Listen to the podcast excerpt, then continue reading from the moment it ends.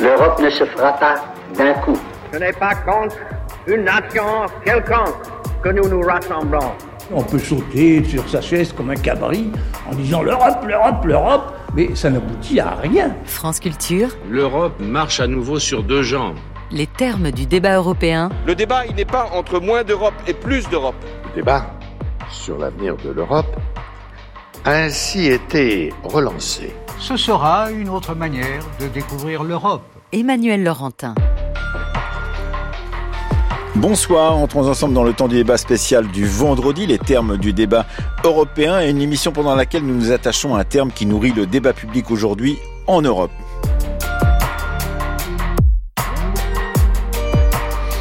Et dans le cadre de cette journée, début d'opération qui va durer jusqu'aux élections européennes, qui s'intitule « Être européen », vous avez sûrement entendu les matins ou encore le cours de l'histoire, eh bien aujourd'hui nous allons nous intéresser dans notre série sur les termes du débat européen à l'île de Chypre et à la notion d'humanitaire appliquée à cette île, en particulier en raison de sa place dans l'Europe. Le président chypriote, en effet, Nikos Christodoulides, a proposé en novembre d'ouvrir un corridor humanitaire maritime vers Gaza, prenant appui sur la position géographique particulière de cette île.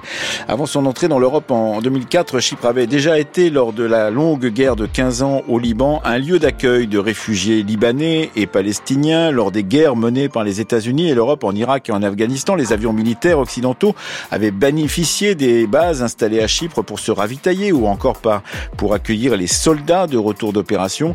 Depuis le conflit syrien et la crise économique libanaise récente, eh bien Chypre accueille également des réfugiés du Proche-Orient, mais d'Afrique subsaharienne passée par la partie turque du nord de l'île. Bref, la position géographique et la politique singulière de Chypre en font la pointe avancée de l'Union européenne en Méditerranée orientale. Peut-elle jouer un rôle humanitaire particulier au nom de l'Europe ?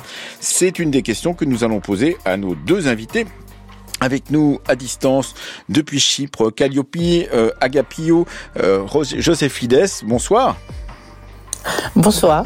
Vous êtes depuis Nicosie, vous êtes politiste, professeur associé et titulaire de la chaire Jean Monnet à l'Université de Chypre, directrice du Master européen en Droits humains et Démocratisation du Global Campus of Human Rights à Venise et cofondatrice du réseau de femmes médiatrices de la Méditerranée. Avec nous également, Gilles Bertrand. Bonsoir.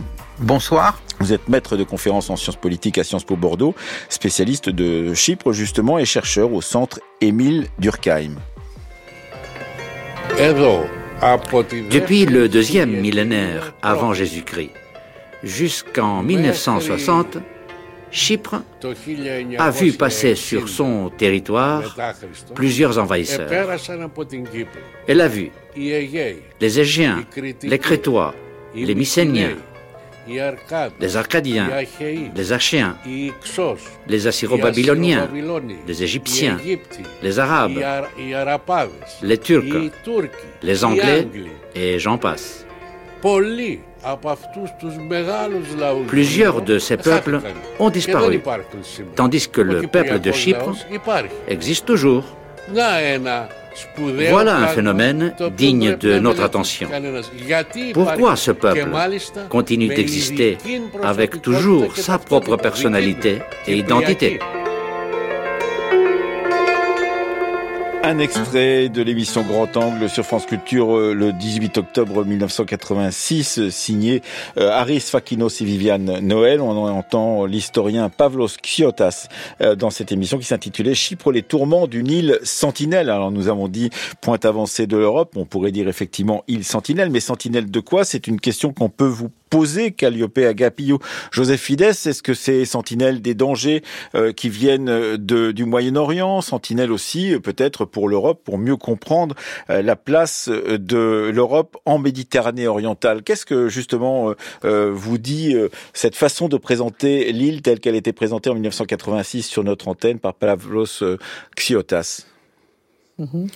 Très intéressant, mais je crois que ça dépend toujours de la façon dont on approche et on voit les choses, donc la conceptualisation. Et je crois que Chypre constitue le territoire le plus avancé en fait, de l'Union européenne, dans une région stratégique, évidemment, riche en échanges, mais aussi en proie à une très grande volatilité.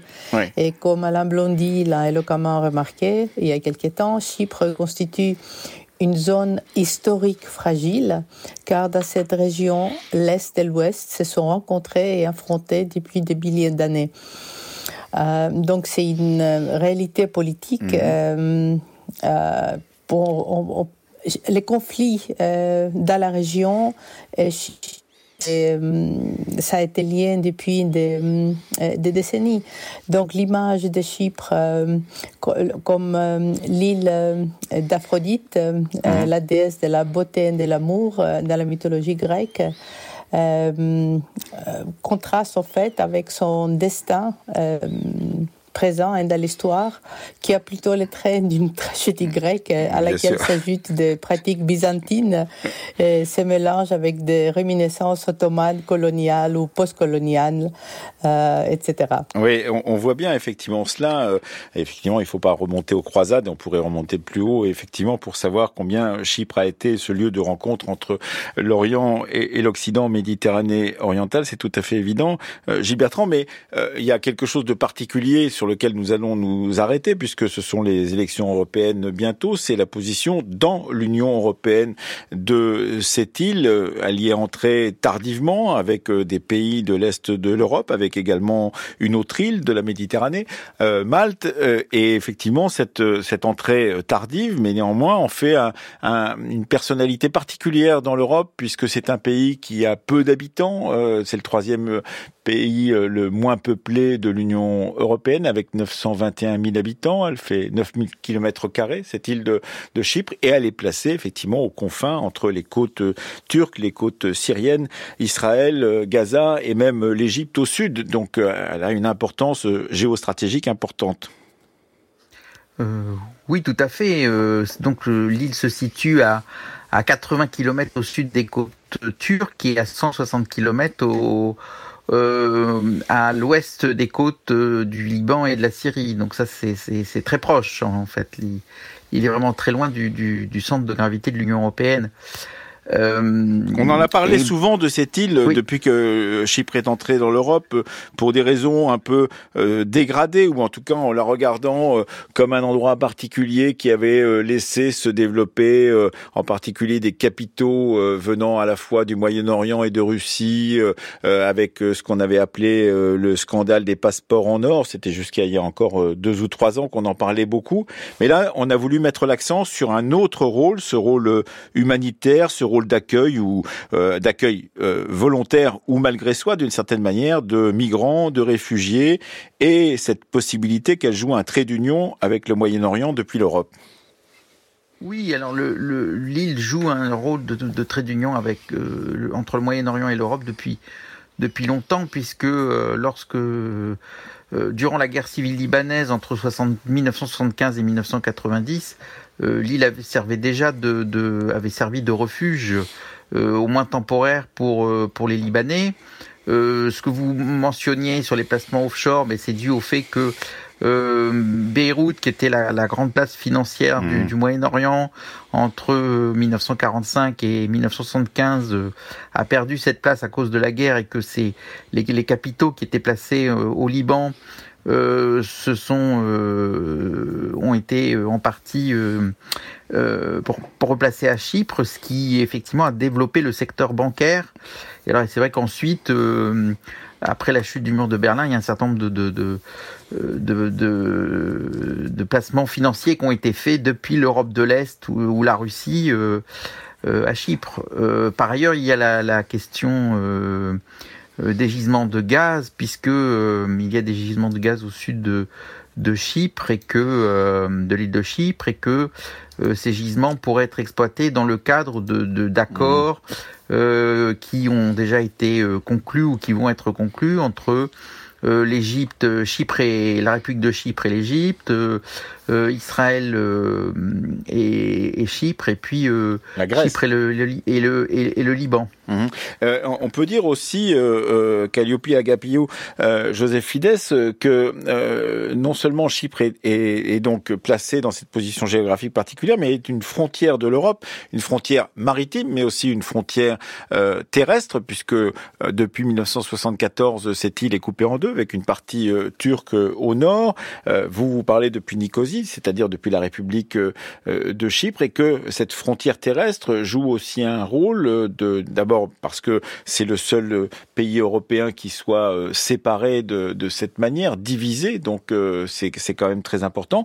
Et puis par ailleurs, effectivement, avec la relation difficile avec la Turquie et cette République qui se situe, enfin cet État qui se situe au nord de l'île, eh bien il a des relations parfois difficiles, et également l'arrivée par cet intermédiaire de migrants donc jusqu'à Nicosie et sur le sud de l'île.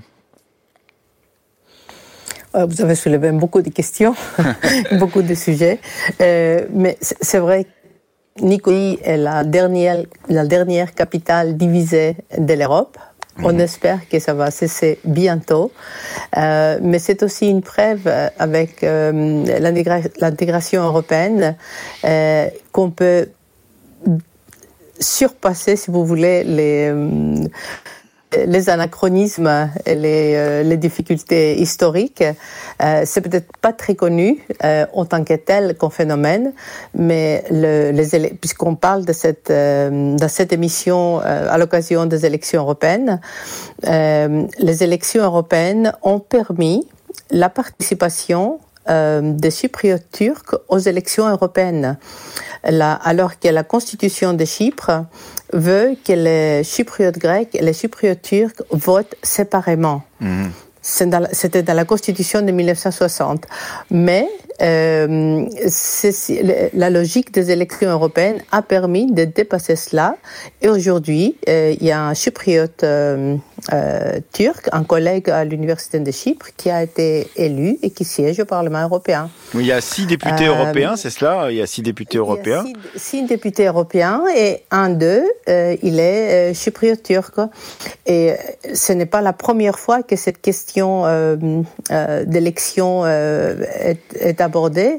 Dans le cadre européen, il y a à la Cour des droits de l'homme de Strasbourg un Chypriote turc qui habitait à Nicosie, donc dans la République, ne pouvait pas voter. Et il a fait un recours à la Cour européenne des droits de l'homme, il a gagné, et depuis la loi a changé et il peut voter. Donc l'intégration européenne, c'est vraiment quelque chose qui peut changer des choses sur le terrain.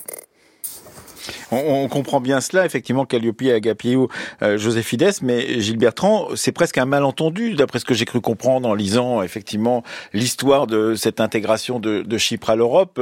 Ça n'était pas tout à fait prévu, d'ailleurs. Je crois que le turc n'est pas reconnu comme langue européenne, alors qu'effectivement, il y a au moins un député qui parle le turc à l'Assemblée européenne, à Strasbourg. C'est un peu une sorte de coïncidence, pourrait-on dire, qui fait, comme le dit très bien Kalliope Agapiou Joséphidès, de ce pays un pays un peu étrange dans la capacité qu'il a à peut-être réconcilier, par l'intermédiaire de l'Europe, ces deux parties qui ont été en guerre entre elles. Oui, alors il faut dire que l'intégration, le processus d'intégration de Chypre à l'Union européenne entre 1998 et 2004 a été mené dans une certaine ignorance des réalités de l'île par non seulement la Commission européenne, mais par les gouvernements des États membres.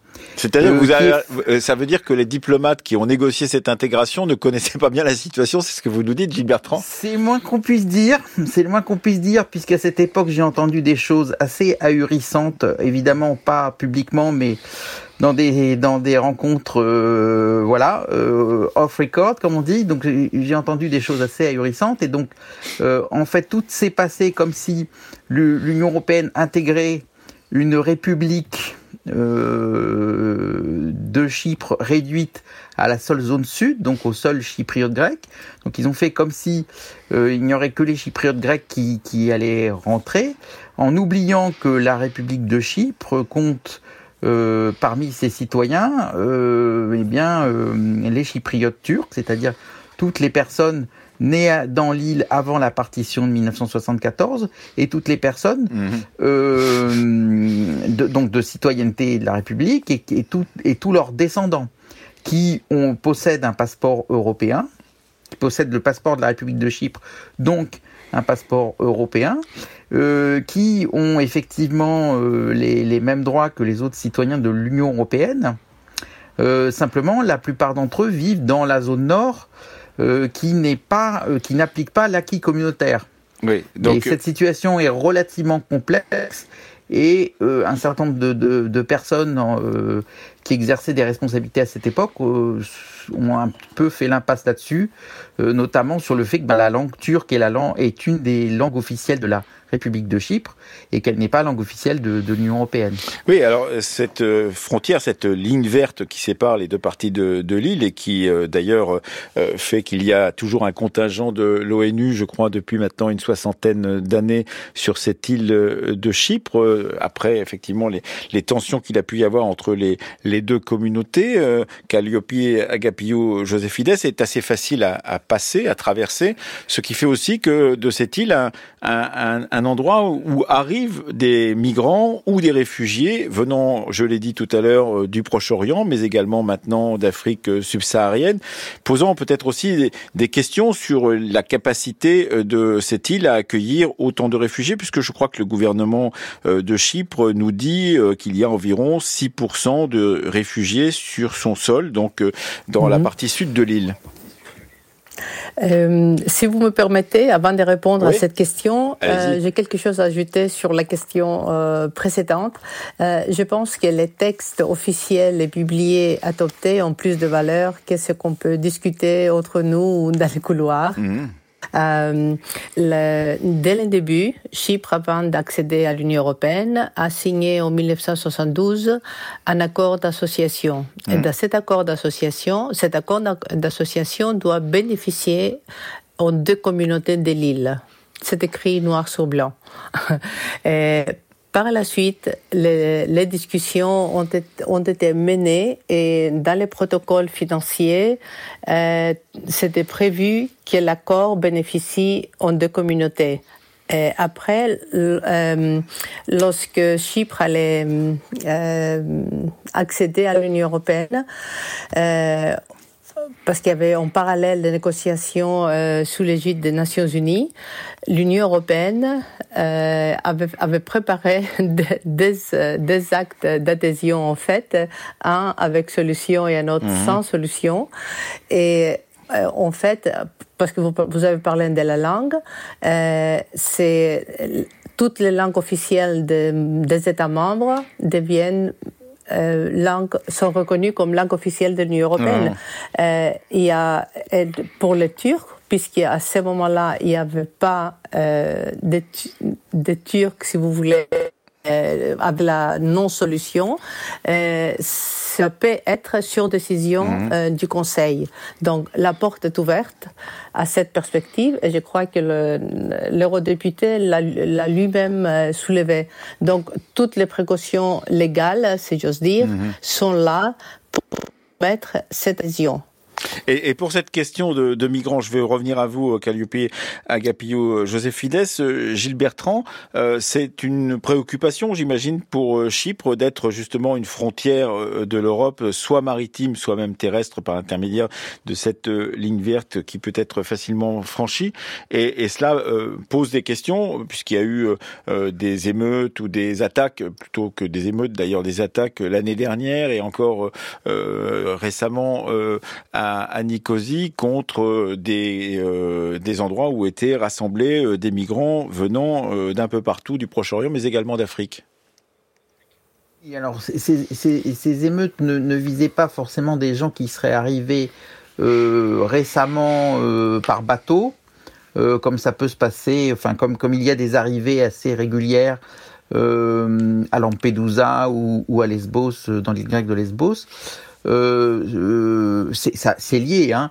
Mais les gens qui ont été attaqués, ce sont des commerçants et qui effectivement arrivent se sont installés dans l'île depuis un peu partout, y compris l'Asie orientale. Et ça, c'est une immigration qui est maintenant relativement ancienne, puisque je veux pas dire de bêtises, mais l'immigration a commencé dans les années 80, quand l'économie de la zone sud, donc de la la zone administrée par la République de Chypre a connu un décollage économique significatif, il y a eu arrivée de main-d'œuvre étrangère. Maintenant, il faut bien voir que les arrivées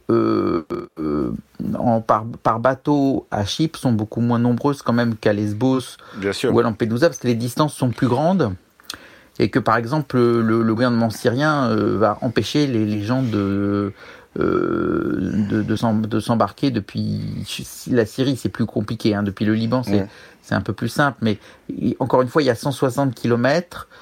Quand vous regardez la distance entre la côte turque et l'île de Lesbos, l'île grecque de Lesbos, c'est 2 km. C'est beaucoup moins, dans des eaux qui peuvent être beaucoup plus agitées, notamment l'hiver, hein. Donc c'est beaucoup moins périlleux de passer de Turquie en Grèce que du Liban à Chypre. Sur ce point, Kalliope Agapiou Joséphidès, qu'est-ce qu'on peut dire justement à la fois de ce que dit le gouvernement, 6% de réfugiés venant d'un peu partout depuis quelques années, et l'impossibilité aussi d'ailleurs pour beaucoup d'entre eux, puisque ce qu'on dit c'est que c'est une sorte de cul-de-sac, puisque Chypre ne participe pas à l'espace Schengen et qu'il y a beaucoup plus de demandes justement de refuge et d'asile que de possibilité de leur en délivrer. On disait en 2022 qu'il y avait eu 558 demandes d'asile qui avaient été accordées pour 21 000 demandes. Donc on voit bien qu'effectivement, ça n'est pas gigantesque. Qu'est-ce qu'on peut en dire de cela, Kalliope Agapiou Joséphidès?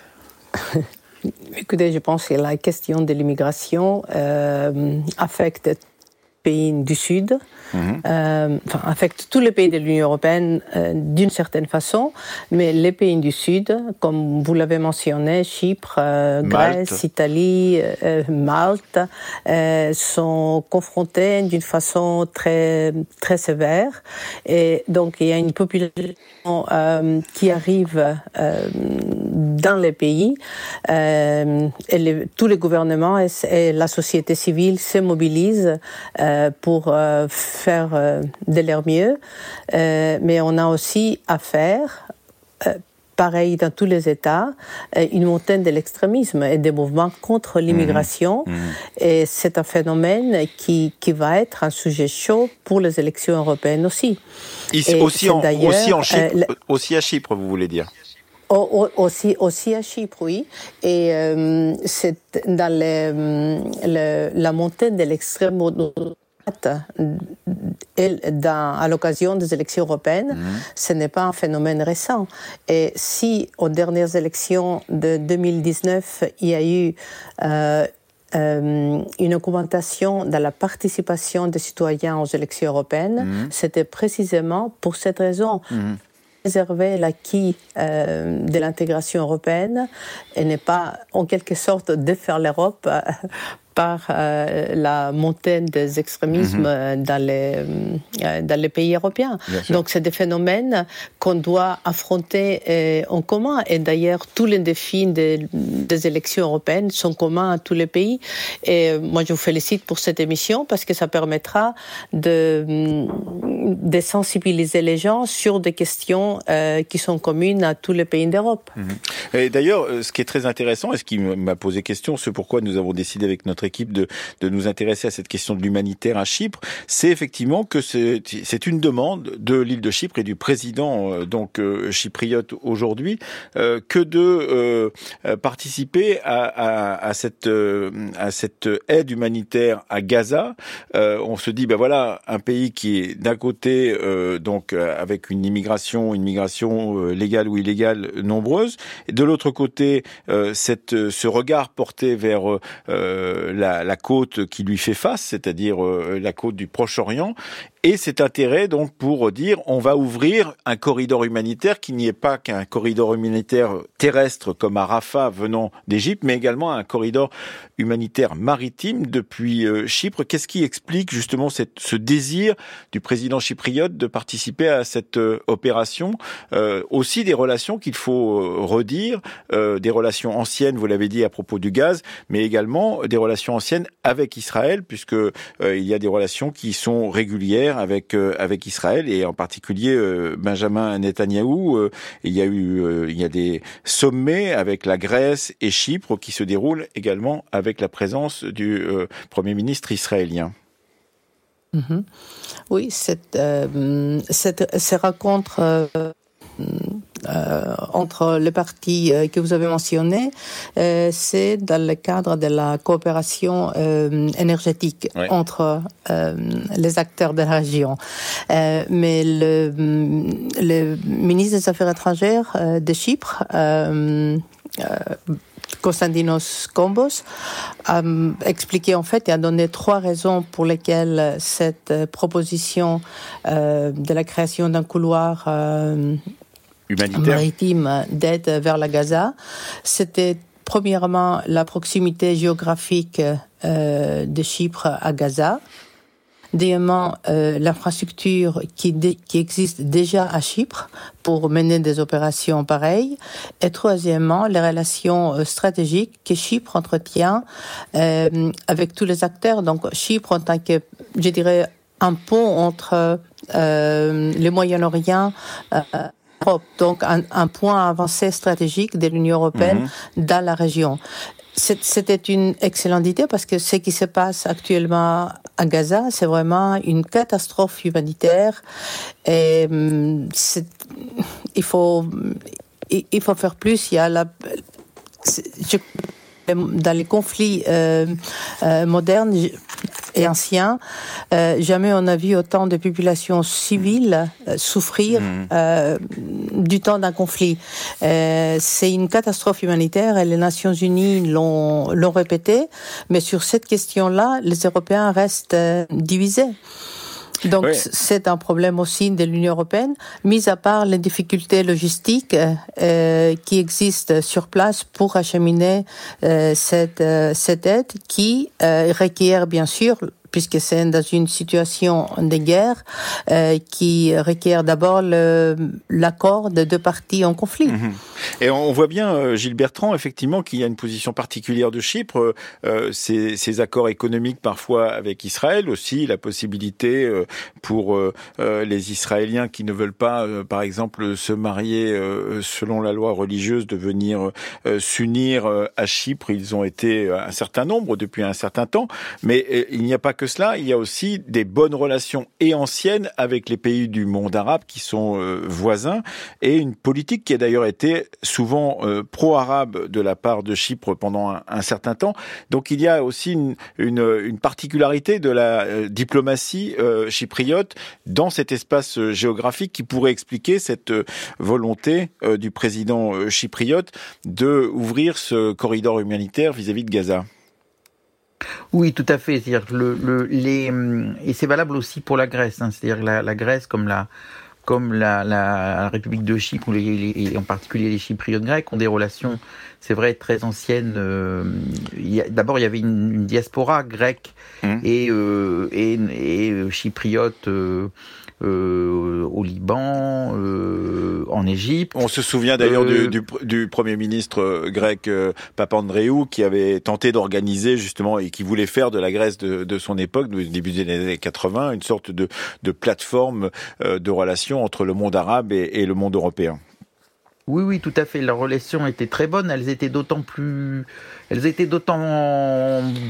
très bonnes que, en plus, les contentieux entre la Turquie et les pays arabes, notamment la Syrie d'un côté, et entre la Turquie et la Grèce de l'autre, faisaient que ça y contribuait. Mais globalement, effectivement, les relations sont très bonnes. Chypre, étant membre du mouvement des non-alignés, regardait beaucoup vers le Moyen-Orient, et puis il y avait des relations commerciales, et les relations avec Israël sont très bonnes aussi, mais c'est un petit peu plus récent, oui, puisque dans les années 90 notamment, il y avait eu des accords de coopération militaire entre la Turquie et Israël qui avaient provoqué des tensions avec Nicosie.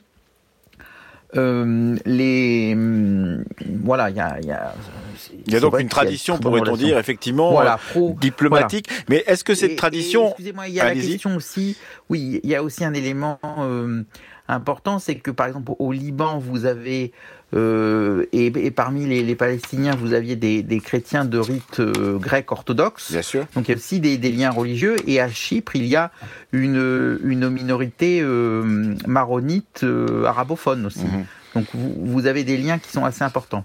Et est-ce qu'on pourrait dire d'une certaine manière que le président Christodoulides, qui a donc il a été élu l'année dernière, à peu près à cette époque-là, au tout début de 2023, est-ce que Kalliope Agapiou Joséphidès, on peut dire que le président Christodoulides a aussi peut-être voulu non pas forcer la main à l'Europe, mais dire faites un peu plus pour ce qui se passe à Gaza aujourd'hui, et nous, on veut bien être les Missi Dominici européens dans cette région. Je ne pense pas que... Moi, je n'appellerais pas ça forcer la main à l'Europe. Que le oui, c'est un peu exagéré que de dire ça, forcer la main, mais en tout cas, disons, il a eu des déclarations disant que l'Europe n'était pas assez active, etc., et que Chypre voulait bien jouer ce rôle, justement. Oui, moi je pense que c'est la communauté internationale qui n'a pas été assez active dans ces domaines parce qu'on est en face d'une catastrophe humanitaire. Et je pense qu'on doit faire tout ce qui est dans nos moyens pour assister à cette population qui se trouve dans cette situation. Donc, ce qu'on peut faire, il faut le faire. Et ça, c'était une proposition concrète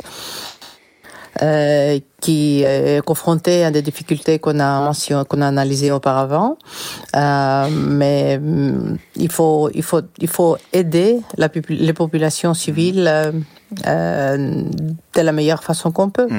Et on n'aura pas fait assez. Tout ce qu'on fait, on n'aura pas fait assez. Oui, et il faut dire aussi, et c'est très intéressant, que cette proposition qui a été formulée en novembre, qui a ensuite fait son chemin, il a fallu convaincre Israël de la possibilité de le faire. Visiblement, Israël est convaincu désormais, mais se heurte à des problèmes logistiques particuliers, qui est simplement de trouver un port à Gaza qui permette d'accueillir justement cette aide humanitaire qui passerait par Chypre. On a appris par exemple que les Britanniques ont envoyé aujourd'hui, veulent envoyer des couvertures pour les réfugiés de Gaza, mais qui pour l'instant, comme ce port n'existe pas encore véritablement, eh bien elles sont obligées de passer par l'Égypte et par le terminal de Rafah, donc par la terre, alors qu'il pourrait arriver directement à Gaza. Ça veut dire qu'il faut aussi une logistique particulière pour que ça se mette en place. C'est cela, Kalliope Agapiou Joséphidès. Wow. Mais je crois que tout ce qu'on peut faire, il faut le faire. Mais il est important pour moi que l'Europe, qui a, avec ses valeurs, montre aussi qu'elle est présente et qu'elle a une grande tradition aussi en tant que puissance civile dans le monde. L'Union européenne, ce n'est pas les États-Unis, ce n'est pas la Russie en tant que puissance militaire mondiale, mais elle a construit son identité, si vous voulez, sur une puissance civile qui défend les droits humains, qui défend démocratie dans le monde. Donc, c'est une occasion pour l'Union européenne d'être présente. Oui, et si Chypre peut aider, tant mieux. Oui, la puissance par le droit, effectivement, comme on l'a longtemps pensé, se demandant peut-être aussi s'il ne fallait pas, vous êtes spécialiste d'intégration européenne, désormais, avoir autre chose que la puissance du droit pour pouvoir agir internationalement, puisqu'on parle aussi des capacités des défenses ou d'armement pour cette même Europe. Un dernier mot, Gilles Bertrand, nous arrivons bientôt à la fin de cette émission sur cette... tentative, cette volonté et cette particularité, pourrait-on dire, cette singularité chypriote dans cette Union européenne? Oui, je pense qu'il faut peut-être insister sur le fait que l'île est divisée, qu'il y a, comme vous, on va commémorer au mois de mars les 60 ans de l'intervention des Nations Unies à Chypre. Donc il y a cette force qui s'appelle UNFICYPE, donc la force des Nations Unies à Chypre, qui contrôle une zone tampon entre les deux entre les deux zones divisées de Chypre. Et donc, les Chypriotes ont une expérience du maintien de la paix, savent ce que peuvent faire les Nations Unies. Et il faut rappeler peut-être que le secrétaire général de l'ONU, Antonio Guterres, avait proposé déjà, bien avant le 7 octobre, qu'il y ait une mission de maintien de la paix de l'ONU, non pas seulement à Gaza, mais en Cisjordanie. Et franchement, en tant qu'internationaliste, je ne vois pas comment on pourra résoudre ce conflit sans cette solution. Et donc les Chypriotes savent très bien de quoi il s'agit et ce qui est possible de faire. Même chose pour vous, Kalliope Agapiou Joséphidès, pour conclure cette émission qui arrive bientôt à son terme. Mm-hmm. Écoutez, selon la charte de l'ONU, l'organisation a été fondée pour préserver les générations futures du fléau de la guerre. Vu le nombre de conflits dans le monde, on peut se poser la question de son efficacité relative par rapport au but fondateur. Mais ce que l'on peut affirmer avec certitude, c'est qu'elle a contribué à limiter le nombre et la gravité des conflits et à améliorer la qualité de vie des millions de gens affectés par des conflits et au respect de leurs droits et libertés. Et je crois que toute la question est là maintenant. Ça serait ma conclusion. Il nous reste 30 secondes, mais vous nous disiez tout à l'heure qu'il y avait cette pression, pourrait-on dire migratoire, qui faisait qu'il pouvait y avoir des forces internes de droite ou d'extrême droite qui pourraient donc effectivement faire chambouler le résultat électoral. Est-ce que vous ne craignez pas qu'en ouvrant une nouvelle voie par l'intermédiaire d'un corridor humanitaire, il n'y ait pas une pression supplémentaire sur l'île de Chypre, très brièvement, puisqu'on arrive tout au bout de l'émission? Je pense qu'il faut voir les choses de façon positive. Il ne faut pas agir en politique par peur. Il faut avoir une vision et des politiques. C'est ça qui va nous mener. Et je crois que les enjeux et les défis pour les élections européennes prochaines sont nombreuses et sont communes. La situation internationale, la migration, le coût de la vie, l'environnement et l'action climatique, la transformation numérique, tout cela, aucun pays de l'Europe ne peut ni échapper, ni faire face de façon appropriée. Merci. Voilà. Merci beaucoup, Kalliope Agapiou Joséphidès, donc Evcharisto Poli, et merci beaucoup à Gilles Bertrand d'avoir été avec nous également. Le temps du débat a été préparé ce soir par Fanny Richer, Roxane Poulin, Nina Richard, Mathias Mégi, Stéphanie Villeneuve, réalisé par Laurence Malonda, avec à la technique d'Alia.